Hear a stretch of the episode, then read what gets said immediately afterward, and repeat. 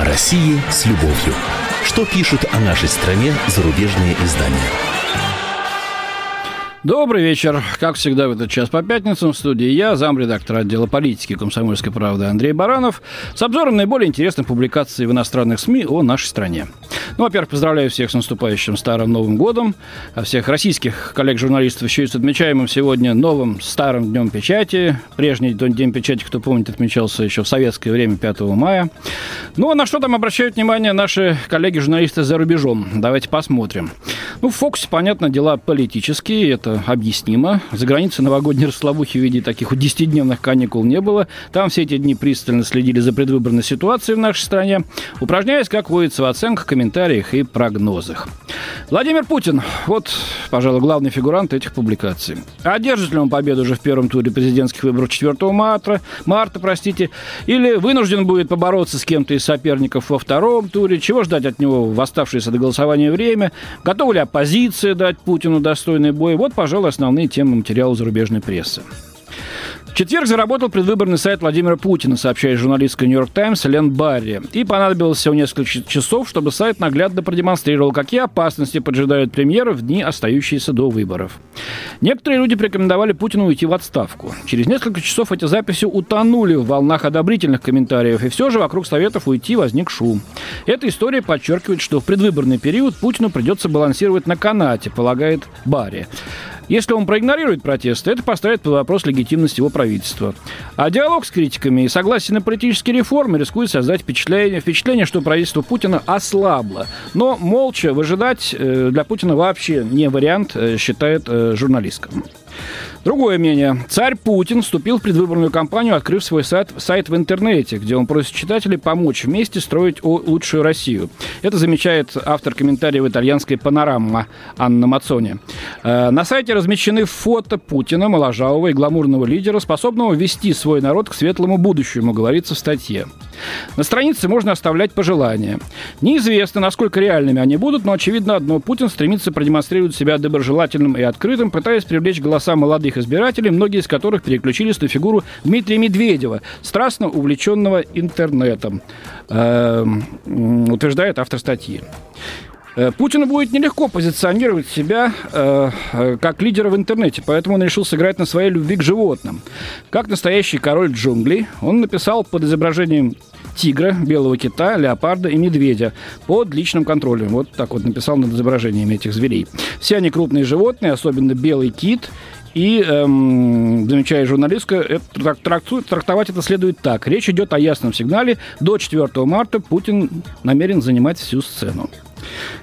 так кто правил в России последние 12 лет? Вот таким странным вопросом задается обозреватель немецкой Франкфуртера Allgemeine Zeitung э, Рейнгард Везер. То ли это был какой-то другой Владимир Путин, то ли в президентских выборах 4 марта будет участвовать неизвестный политик Путин. Как иначе кандидат на высший государственный пост может требовать в своей предвыборной программе переосмысления взаимодействия между обществом и государственной властью, поскольку нынешняя склонность к чрезмерным репрессиям деформирует российское общество и делает его морально нездоровым, говорится в статье статье. Ну и, наконец, еще одно мнение. Владимир Путин впервые за много лет опубликовал свой политический манифест, сообщает американский Christian Science Monitor. Он обязуется положить конец репрессиям, осуществляемым полицией, создать особые суды, где граждане смогут, э, смогут судиться с властями и серьезно бороться с коррупцией. Однако лидеры оппозиции отметили, что в манифесте вообще не упомянуто о претензиях демонстрантов, жалобах на подтасовки на выборах и чрезмерный контроль над политической системой. А вот э, Мэри Дежевский из британской Independent обозревает только что вычислую там книгу на островах британских, книгу Энгуса Роксберга «Сильный правитель. Владимир Путин и его борьба за Россию». Обложка этой книги, где Путин напоминает типичного советника, советского, простите, КГБшника, такое суровое лицо, темные очки, обманчиво, пишет обозреватель Индепендент Дежевский. Э, это история не о каком-то абстрактном сильном правителе в Кремле, а о конкретном человеке, поясняет она. А, Роксберг пишет о России с похвальной объективностью, пожалуй, я должен признать, и проницательностью. А, и, собственно, с этим согласен и сам Адыжевский. А, добавок, автор был близко знаком со многими из основных действующих лиц. Одно время даже выступал в роли пиарщика Кремля. Дежевский советует следующим обитателям Кремля изучить рассказ Роксберга, рисующего российского лидера как сметливого, умного, проницательного, упрямого, то грубого, то обаятельного. Э, Росберг весьма осторожно упоминает об эксплуатируемой некоторыми оппозиционерами версии, что Путин наживается на своей должности. Дежевский вот разделяет этот подход и говорит, Путин, мне кажется, не кажется мне таким уж любителем материальных благ. Но ключевой вопрос книги, почему Медведев не осуществил обещанных реформ. Потому ли, что он слишком зависел от Путина, или же реформирование России слишком масштабная задача, и система убивает все инициативы, вопрошает Роксберг. Вот ответа на этот вопрос в книге пока нет. Э, ну, в общем, должен сказать, что, конечно, сложно это дело реформы. Это мое личное мнение, если хотите. Э, слишком мы обожглись на бурных реформистских инициативах в эпоху перестройки. Тут дай чуть слабину, пусти что-то на самотек, и пойдет раздрай, грабиловка с кровью, с жуткими несправедливостями, когда еще недавние поборники лучшего будущего для народа превращаются в, лютых хищников, этот самый народ грызущих и жрущих, и страну в разнос пускающих.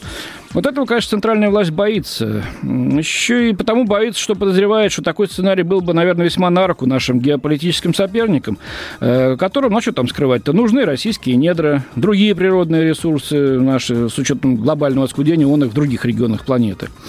Вот. Но это не значит, конечно, что реформы надо давить ногтем, там, сидеть, не дергаясь в нефтяной луже и ждать у моря какой-то там погоды. Развитие, безусловно, нужно но продуманные основанные на реальных условиях и, главное, отвечающие интересам большинства общества. А вот пример борьбы с нерадивостью по-российски. Теперь Бессмысленные решения российских чиновников э, можно будет проследить в интернете. На специально созданном интернет-ресурсе, это пишет немецкая Die э, можно будет даже рассчитать средний показатель идиотизма по региону. Э, интернет-проект под названием «Россия без дураков» стартовал по инициативе российского руководства. Сердцем проекта стала карта дураков, так называемая, которая будет формироваться не без помощи российских граждан, сообщающих об идиотских решениях местных чиновников. Вот вот такой есть медиа-менеджер этого проекта Раф Шакиров, ну, известный такой медиа-человек, бывший издатель газеты, издания «Газета». А, он отвечает за реализацию проекта. Формула, это необходимая для расчета среднего уровня идиотизма, будет держаться в тайне, дабы не допустить различного рода манипуляций. Этот интернет-ресурс призван не только фиксировать бесполезные решения чиновников, но и стимулировать их к конкретным шагам. Так, бессмысленное чиновничье решение будет обозначено на карте красным флажком, если оно будет находиться в стадии исправления.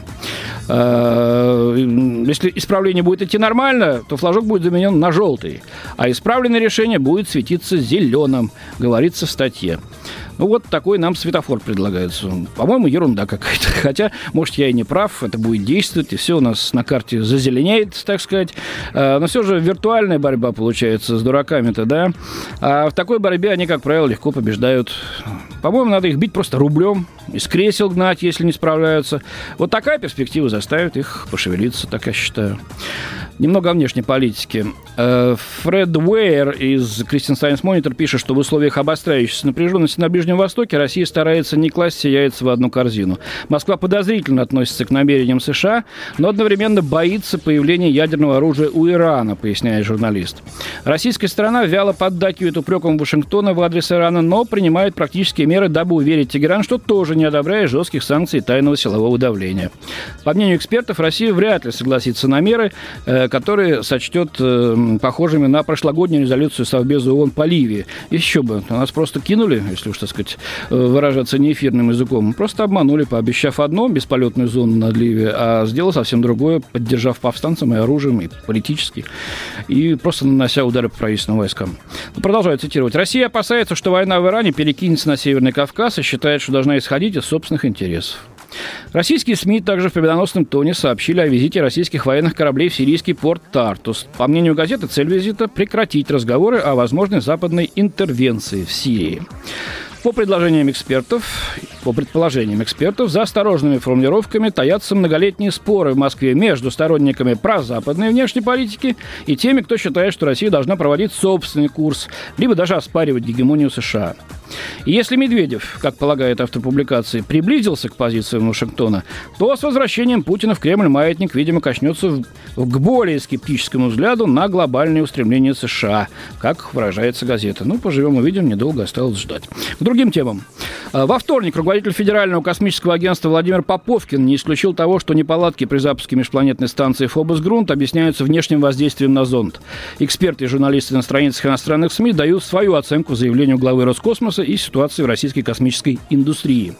Хотя шансы на то, что обломки причиняют как какой-либо ущерб, крайне малы, зрелище, как люди по всему миру ожидают крушения, означает для Роскосмоса очередной конфуз, пишет в статье для Нью-Йорк Таймс Эндрю Крамер.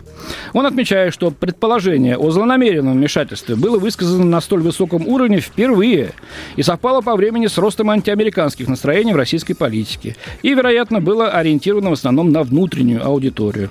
Заявление Поповкина, тем не менее, резко контрастирует с духом гражданского крыла российской космической программы, которая в последнее время демонстрирует готовность к сотрудничеству, заключает журналист.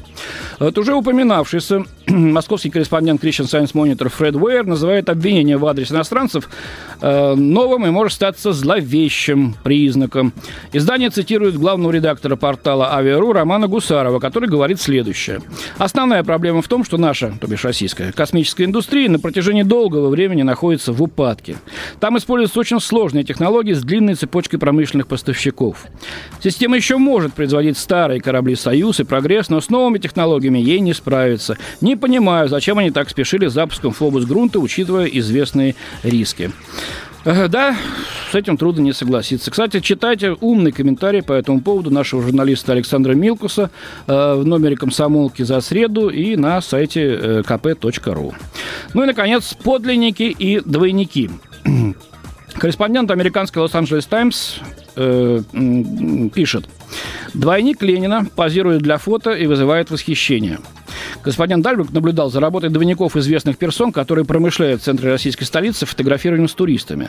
Так вот, на Красной площади, по его подсчетам, в Москве, за внимание и деньги этих самых туристов борются целых пять Лениных. Есть еще Николай II, Путин, Брежнев и Сталин. Был и Карл Маркс, но умер. За снимок берут по 3 доллара. Наибольшей популярностью пользуется Ленин, настоящего имя Сергей Соловьев. Он вынужден скрываться от полиции, так как ему грозит штраф за торговую деятельность без разрешения. Кроме него, на Красной площади работает еще несколько двойников вождя мирового пролетариата. Друг друга они называют «Высокий Ленин», «Пьяный Ленин» и так далее. Последние четыре года Соловьев работает на пару с выходцем из МВД Виктором Черкасовым, который выступает в амплуа последнего российского царя Николая II. С ним соседствует Брежнев. Вообще тот и на Брежнева не похож, не считая бровей. К тому же он из Казахстана, поведал журналисту Стрелец, стоявший в костюме стрельца около входа в исторический музей. Э, в советские времена выбор двойника Ленина был весомым вопросом, пишет журналист, вопросом государственной важности и находился в ведении Всесоюзного комитета по делам искусств. Но я, честно говоря, что-то организации с таким названием не помню, но, может, ошибаюсь, была. Э, так вот, после распада СССР, продолжает журналист, отпали и все ограничения. По некоторым данным, впервые двойник Ленина на Красной площади появился в 1996 году. Это был толстый Ленин. По будням Сергей Соловьев трудится механиком и водит Ford Focus. Около 10 лет назад он явился в дилерский центр, где в то время работал, одетый Лениным, и произвел фурор. А прорыв у него произошел в 2004 году, когда его наняли для участия в организованных Компартией торжествах по случаю очередного дня рождения Владимира Ленина. И Соловьев понял, что за несколько часов может заработать столько же, сколько на неделю на своей а, основной э, работе в дилерском центре. Э, не меньше его поразило и то, насколько тепло его встречали. Вот он рассказывает корреспонденту. Ко мне подходили люди, благодарили меня, спрашивали мое мнение о происходящем в стране. Э, но быть Лениным сегодня не так-то просто, рассказал Соловьев за водкой и креветками в душной забегаловке на юго-востоке Москвы, пишет американский журналист. Э, мы завидуем друг другу. Нас волнует, сколько другие зарабатывают. А толстый Ленин, тот начал думать, что он и правда Ленин. И вот, осушив последний стакан водки, э, Соловьев рассказал, э, что они э, с Николаем II обсуждали возможность получения политического убежища в США. Но пока не, ясно, на каком основании. Но Ленину-то вряд ли дадут. Самодержцу, может быть, еще и дали бы, кстати говоря. Хотя в свое время Николая II американцы видеть не захотели. И настояли, чтобы его родственник, британский король Георг, не дал ему убежище на британских островах. Так вот, говорит Соловьев, может быть, настало время Ленину уехать из России, сказал он на прощание, потому что я теперь никогда не перестану быть Лениным, таким, и умру. Ну, не будем столь пессимистичны. Вот так вот, чего только в эти новогодно-похмельные дни не услышишь. А, поздравляю всех еще раз с наступающим Старым Новым годом. У меня на сегодня все. До свидания. В студии с вами был замредактор отдела политики комсомольской правды Андрей Баранов. О России с любовью. Что пишут о нашей стране зарубежные издания?